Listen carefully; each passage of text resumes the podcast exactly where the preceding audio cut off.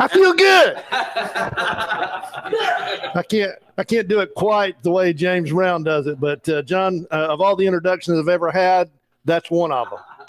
And uh, uh thank you for putting me in the same sentence as uh, James Brown. Uh, wow, what a what an honor!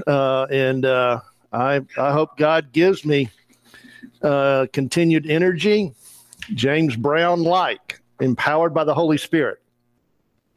So uh, glad you're tuning in this morning as we continue our series into the wilderness. Um, and I have a song for you. Um, um, I don't think, Jeff, on our playlist that we have a Chris Tomlin song yet. And, and uh, we do now. We do now because uh, we uh, uh, would be um, wrong, just wrong, not to have a Chris Tomlin song. And so um, this whole process of um, Moses giving final thoughts um, to the children of Israel um, as they're in the wilderness. Uh, so much of it um, is uh, continuing to point them toward follow God, follow God, follow God, be obedient to His word.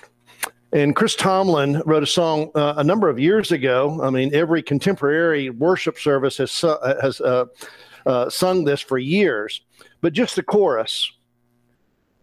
Where you go, I'll go. Where you stay, I'll stay. Where you move, I'll move. I will follow you. Who you love, I'll love. How you serve, I'll serve. In this life I lose, I will follow you. Yeah, I will follow you. I will follow you. May you hear the voice of God and may it open your heart to what He has for us this morning.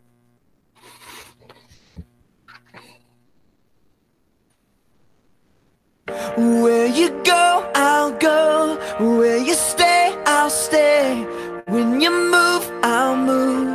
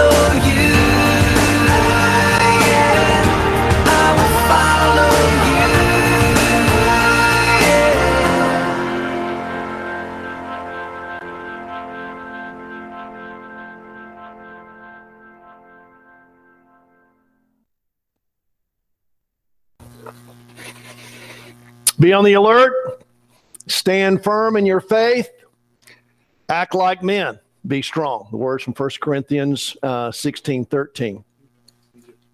And just before we get started, um, I wanted to mention um, we forgot to mention to you that next Thursday, Carla and I uh, will be doing um, Ladies' Day together. Th- this time of year, annually, she's typically with me in Jackson.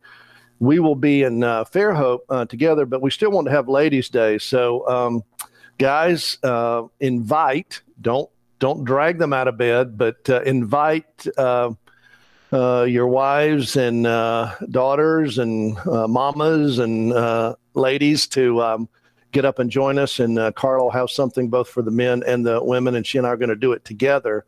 So that's next Thursday. So keep that in mind.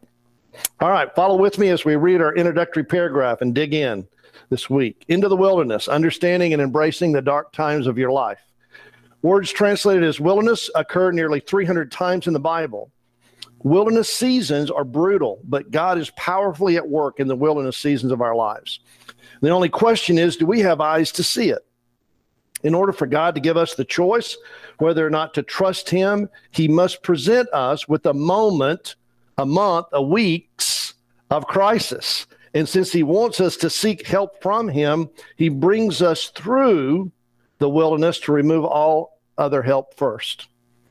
When we're in a wilderness season, like we are now, it's easy to lose sight of God's protection, provision, and preparation. We might even wonder, how can I trust God's goodness when I'm in this desolate place? But remember Jesus, he went through the ultimate wilderness, the desolation and humiliation of dying under the curse of God. If that is the measure of God's love and commitment to us, then we can trust him in our own wilderness seasons. Let's journey together. And this morning, um, we're going to look at the secret things of God. It's an interesting title um, because um, some 13 years ago, um, uh, Rhonda Byrne wrote a book called The Secret. And it's, it's ironic that it was 13 years ago because we were just talking earlier that 13 years ago in uh, 2007, uh, we started Men's Roundtable um, at the C Spire um, training room upstairs. And so we're into a baker's dozen. And uh, Rhonda Byrne um, had a book called The Secret that just caught fire. New York Times bestseller. Everybody was reading it. It was the it was the it was the hot thing. Um, and it was like it was indicative of how hungry people are uh, for spiritual nourishment and spiritual insight. But there is a huge problem with Rhonda's uh, book, and, and I'll say more about that as we get into it. But the secret things of God. So pick up your pen. Uh, let's go to work intentionally and deliberately. I want you to respond to three questions. First question What would you say is the secret to a good life? Now, as I said, Rhonda wrote this book some 13 years ago, uh, and she thought, and I'm sure she probably still believes that she found the secret. What would you say the secret is? Write it down. Write it down.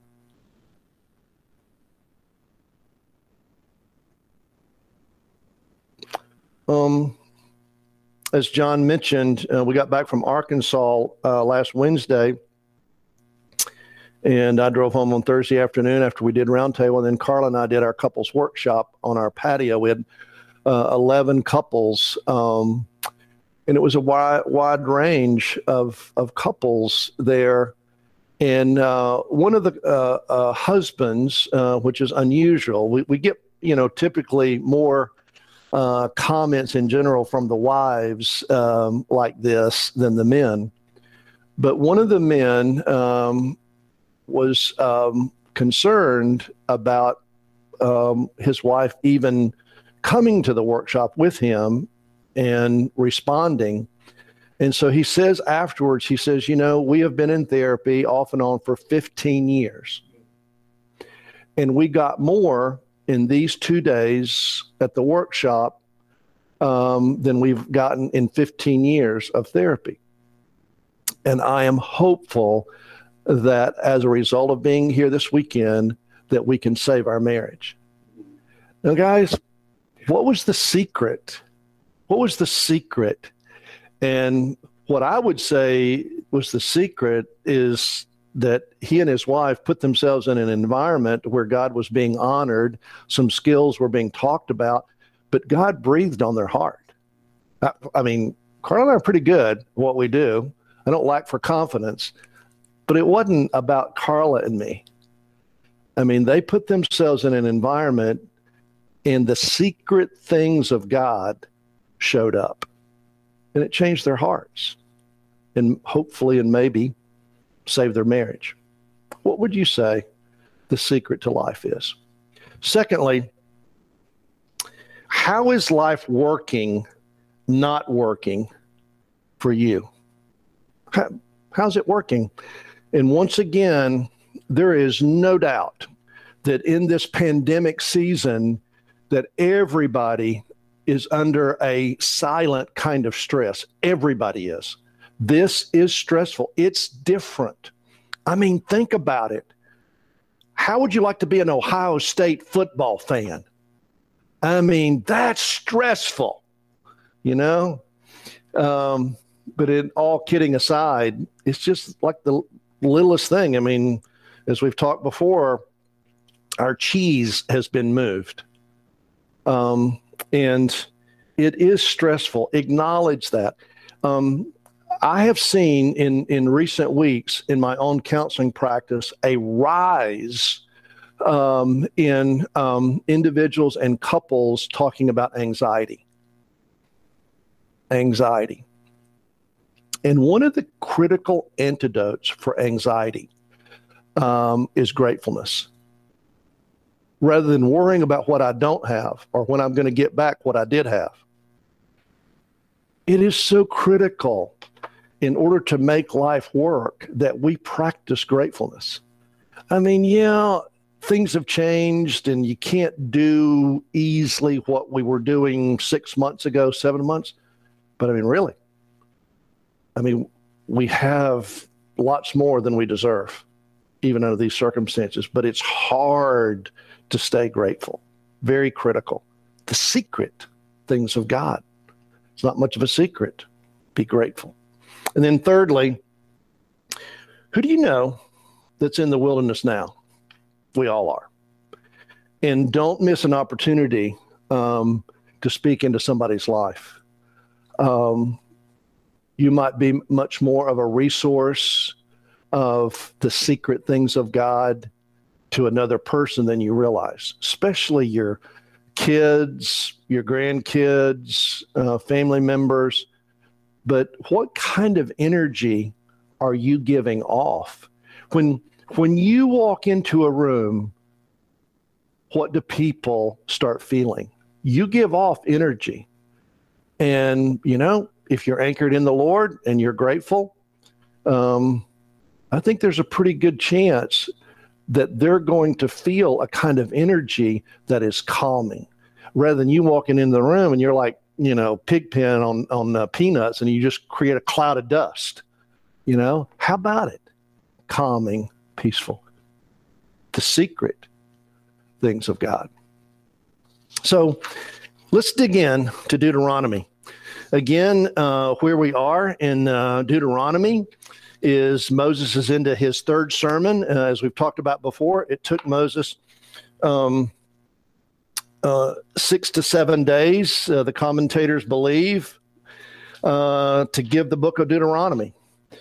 And so, having been inspired by Jethro, his father in law, when, when Jethro told him, Teach the people how to live, Moses um, constructs these sermons and we're into the middle of the third sermon. And in these next few weeks we're just going to kind of slow everything down and and we're going to uh, helicopter hover over these last three or four chapters. 28 29 we looked at 28 last week um, uh, 29 30 31 32 um, and we're digging into just the last verse of chapter 29 Listen as we read chapter 29, uh, verse 29.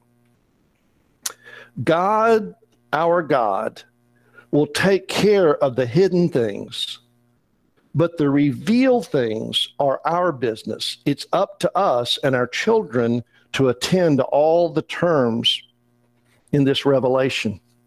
Now, in your in your study Bible, that same verse reads like this in the ESV English Standard Version: "The secret things belong to the Lord our God." But the things that are revealed belong to us and to our children forever, that we may do all the words of this law. Now, what Moses is trying uh, to address, of course, um, is God's will. I mean, uh, when you start walking with God, that you know becomes uh, some kind of a relevant topic. What is God's will for my life? Uh, and and Moses is alerting the people in these final words, his final address, be in God's will. And, and he distinguishes God's will in two ways the hidden things or the secret things, um, and the revealed things. That's interesting. In the hidden things, in the secret things, um, it is important um, to realize that the Lord's hidden um, will contains his secret decrees and foreordains all things. His will can never be stopped. But God's will is a mystery and yet his sovereignty over evil will further exalt and glorify him in the end. It's like, man, there's so much about God's will that is a mystery. And um, it's interesting to me through the years as I've uh, walked with God, um, and is to continue to embrace mystery man, there's so many things I don't understand. Not not only things in the Bible itself, but just about life. I mean, why do hard things happen to good people? You know, those kinds of questions. And it's just like, man, it is such such a mystery. And God makes no um, apology um, for those uh, mysteries. But then there's the revealed will. The Lord's revealed or preceptive will is clearly found in Scripture and contains um, clear uh, direction for us. And it's like um, clear things that we need to do. Now, at that at this point, I've got to um, quote as best I can remember that great theologian Mark Twain. Now, many of you know Mark Twain's famous quote, and I've, I've uh, quoted it before. Mark Twain said, uh, It is not the things in the Bible that I don't understand that bother me. It's the things that I do understand that I have a hard time walking out, something like that. So it, it's like that's the revealed will. I mean, there's there's a lot of things that are very clear, and those are challenging enough. But why would I want to get stuck over here on these things that are hard? Even uh, Peter um, says about Paul's writings in, um, in, in his epistle, he says, you know, some of those things that Paul wrote are really hard to understand. Even Peter says that. Um, Carla and I had the privilege uh, years ago when we lived in Philadelphia when we got we first got exposed to some crazy guy named R.C. Sproul. Now, who would have ever thought at that point that I'd wind up at Reformed Theological Seminary uh, in the shadow, in the wake, if you will, of R.C. Sproul? But at that point, he had Ligonier uh, Ministries, which was actually in Ligonier, Pennsylvania. Of course, he moved um, that week. He was packing up boxes, and we were part of the last conference that he did at Ligonier, and there were boxes every place because they were moving Ligonier, not Ligonier, Pennsylvania, but Ligonier Ministries to Florida. And the topic, as R.C. Sproul said, he said, "You know, I've been doing this for many years." and and and and he was uh, doing hard theological uh, training with laymen, and he said, "I've waited all this time to do predestination because uh, it's a hard topic. It's kind of a mystery." And uh, if you look on those old videos, um, Carla and I are sitting there. Now, Carla looks a lot younger uh, um, in those videos. Um, but it was like, you know, we got in there that first night, and what R.C. Sproul did, uh, like a good Marine drill sergeant, is he tore down every theological uh, construct that I had at that point. And when we got back to the room, I told Carla, I said, if we'd have been in there 15 more minutes, I would have been in tears. I mean, it, it, it scared me. It so disrupted. It was like he took what I understood about God as best I understood and just kind of like a jigsaw puzzle threw it up in the air and it was just scattered all over the room. And then the next day, he started putting those pieces back together.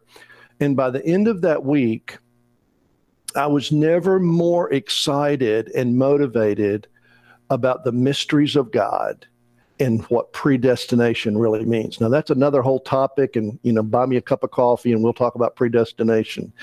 But it's those kind of hard topics that you know I don't spend a lot of time talking about that. No nobody's come in in all my years I've been doing counseling now for 25 years and nobody's ever come into my office and asked me about predestination. You know, t- talk to your pastor or you know, uh, go go listen to the RC Sproul videos and all that.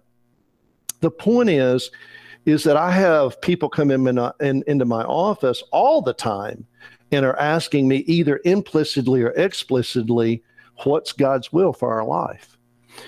And what I try to focus on is what is clear. I mean, there's so many wonderful uh, gold mines of digging into the mysteries of God, but that's not even where Moses is anchoring the people.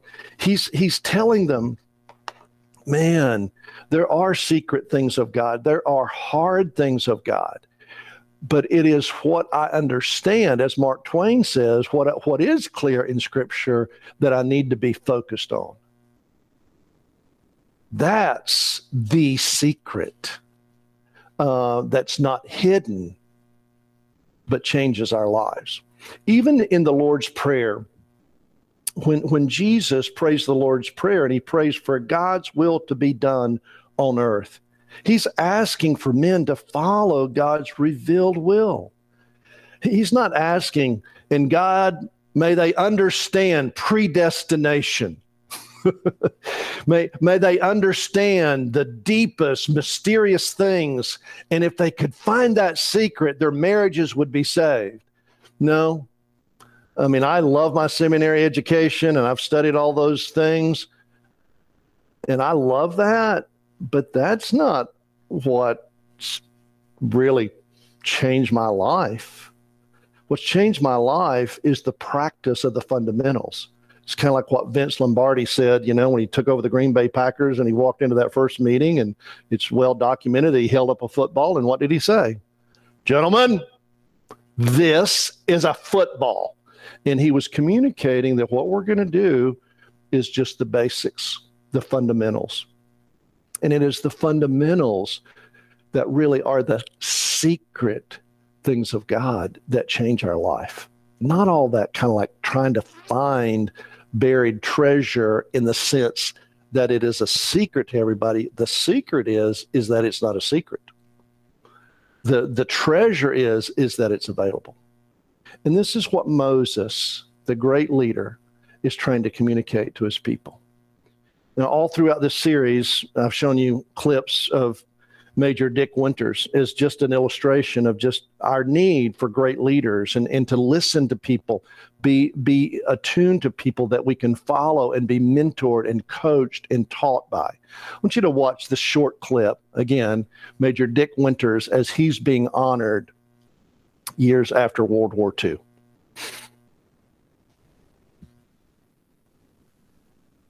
Major Winters always did things right. I don't think he ever made a mistake. The guys really reverenced him because, not worshiped, reverenced him because he had a, a, an innate sense of doing the right thing. Another one said to me, I never saw him make a technical error in the field. You know, these guys were willing to follow him in the words of one veteran through the gates of hell.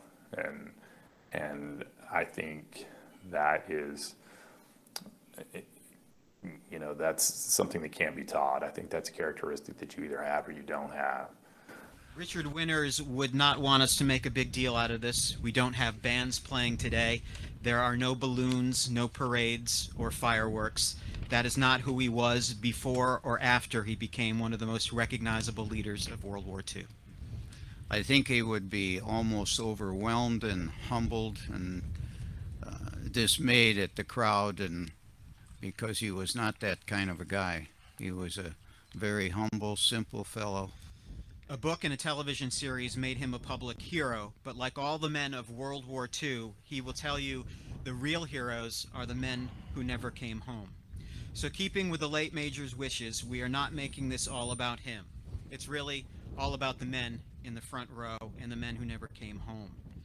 The statue may be symbolic of one man in particular who was an exceptionally good leader on D Day and one of America's most respected soldiers in the war, but there were many leaders on June 6, 1944.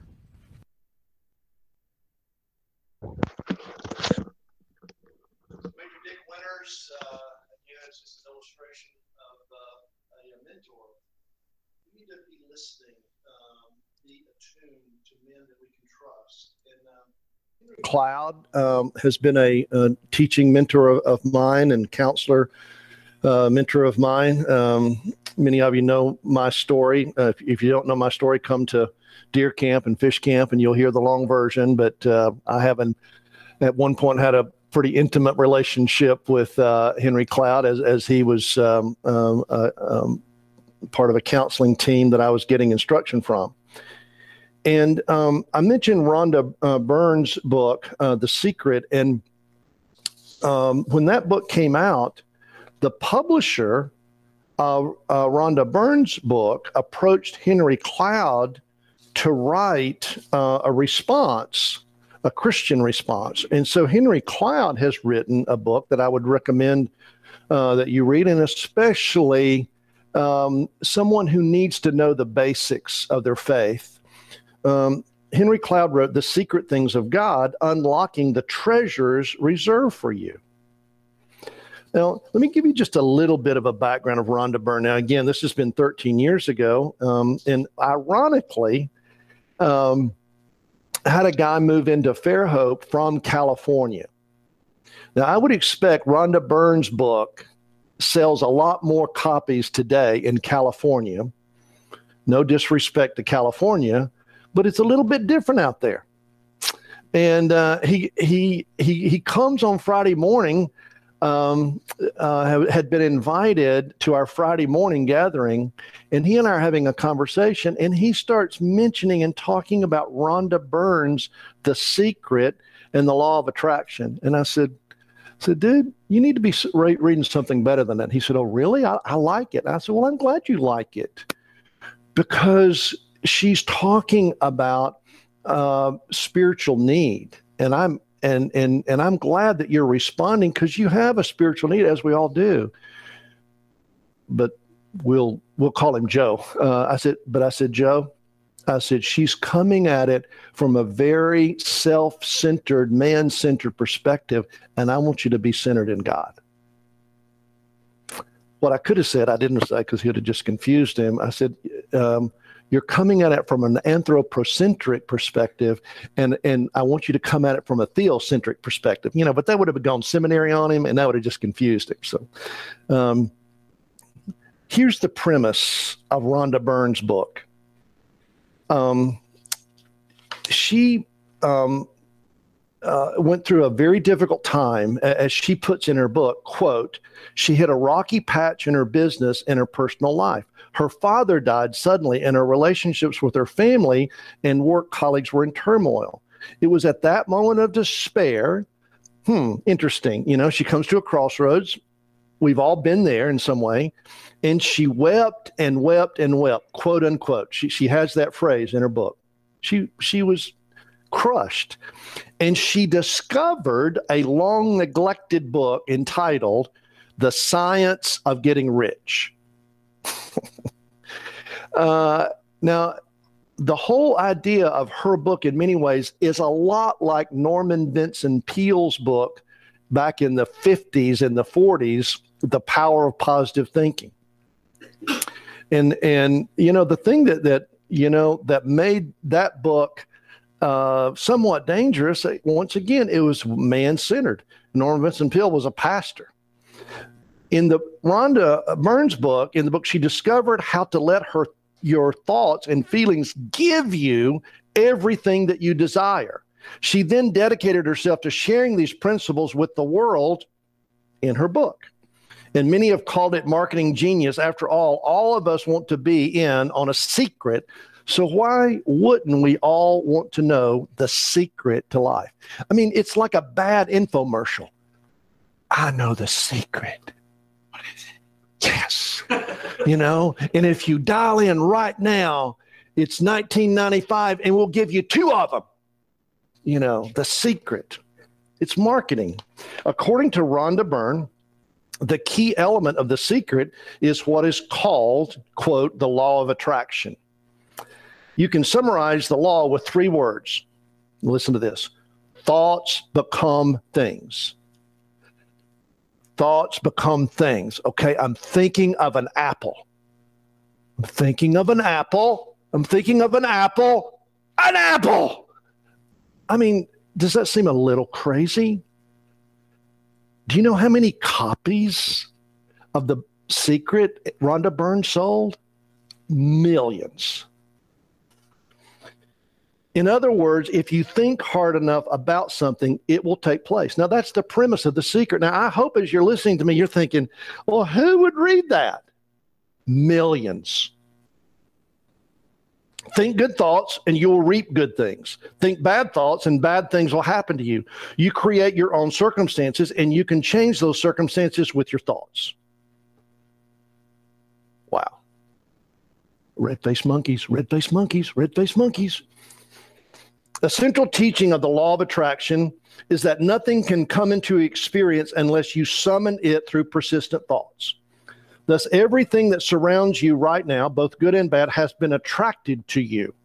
It's like, you know, you're having a lot of anxiety, it's because you're thinking crazy thoughts. You're, you're experiencing good things, it's because you're thinking good thoughts. In, in other words, you are the center of the universe and you are fully in control of life and your experience. As you focus on what you want, you are changing the vibration of atoms that that of that thing so that they begin to vibrate to you. Ultimately, you determine the frequency or vibration so that you can best acquire wealth, money, money, money, money, money, money, money, health, fulfillment. Do you want something? Then you need to focus on it. In one segment in her DVD, a kid wants a red BMX bicycle, cuts out a picture of it from a catalog. He concentrates on it, concentrates on it, and even obsesses about it, and he is rewarded with a bicycle. Now, I want to make a joke right there because I mean, that's just crazy. He's rewarded with his dad comes out and says, Get a job, go mow yards if you want a bicycle. How about that? Do you want to lose weight?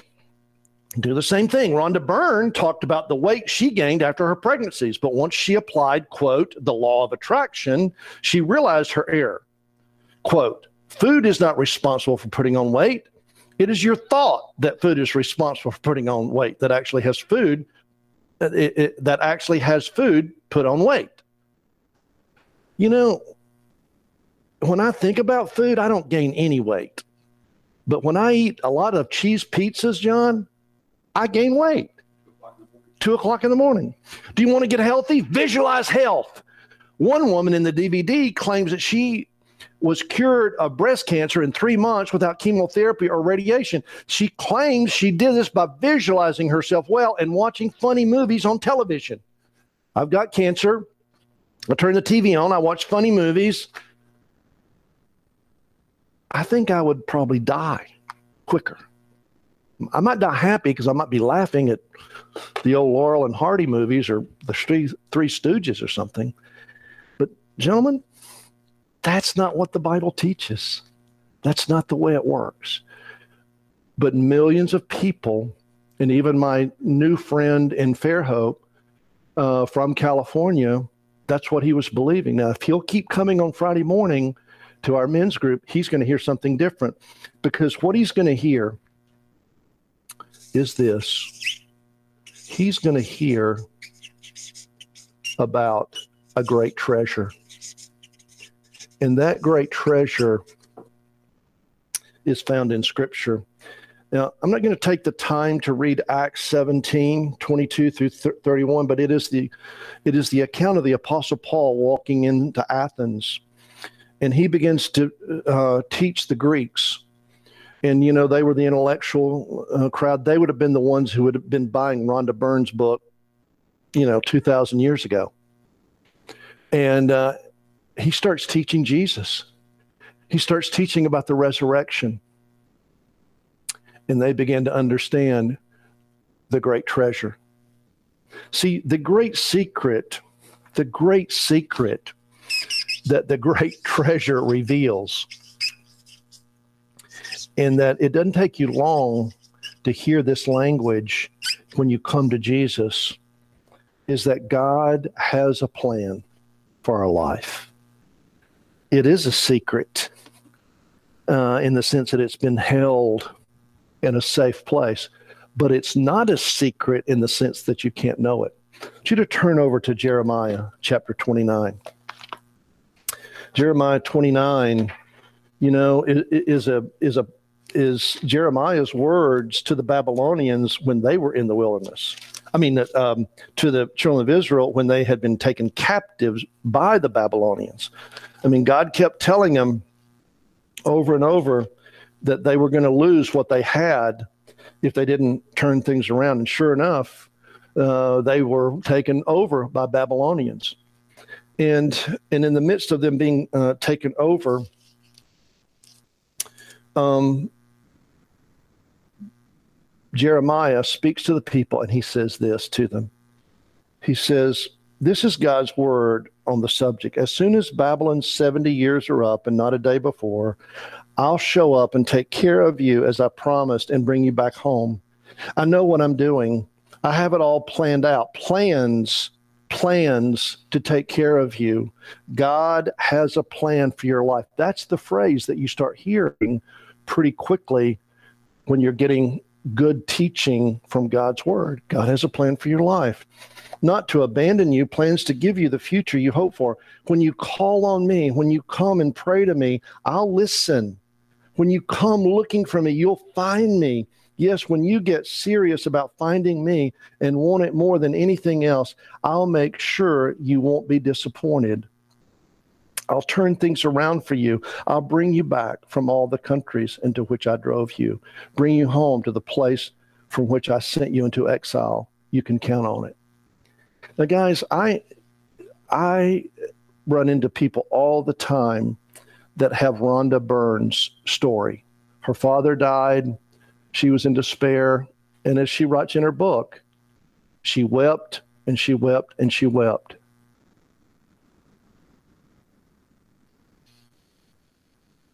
I'm not going to buy her book and give it to people that are weeping and are in despair.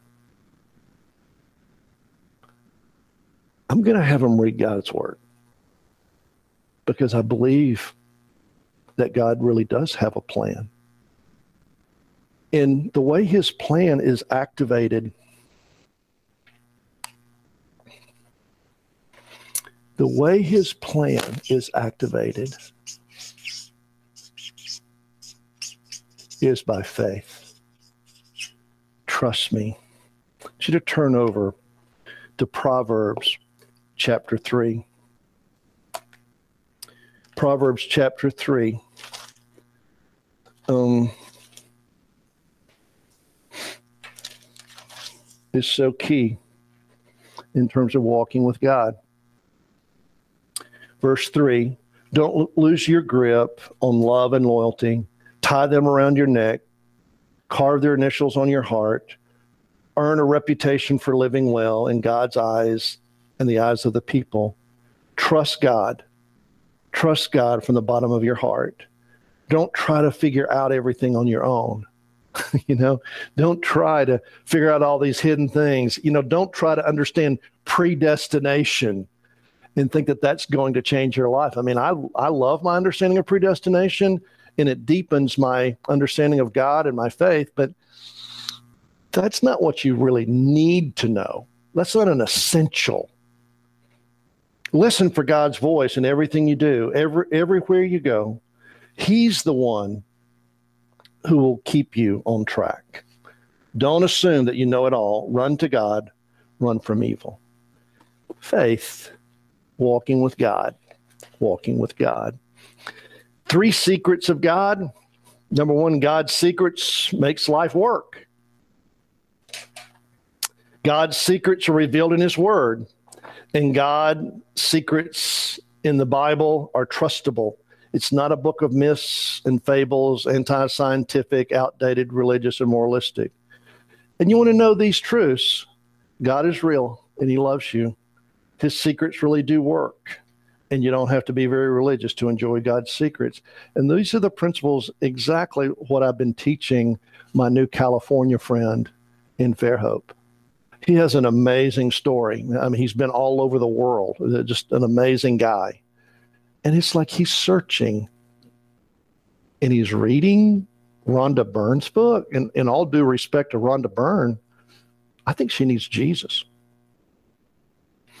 Now, in just the last few minutes, I, I would I would just direct you to somewhat of an overview of Henry Cloud's rebuttal or response, but, but not not necessarily a rebuttal. But he just again he was asked to write the secret things of God in contrast to Rhonda Byrne. Again, I would encourage you to read the book. But what he talks about, once again, is this idea that in order um, to understand God's will, first of all, He really does want us to be happy. I've come to give you life and give it abundantly, but there's an enemy that's going to seek to rob, steal, and destroy.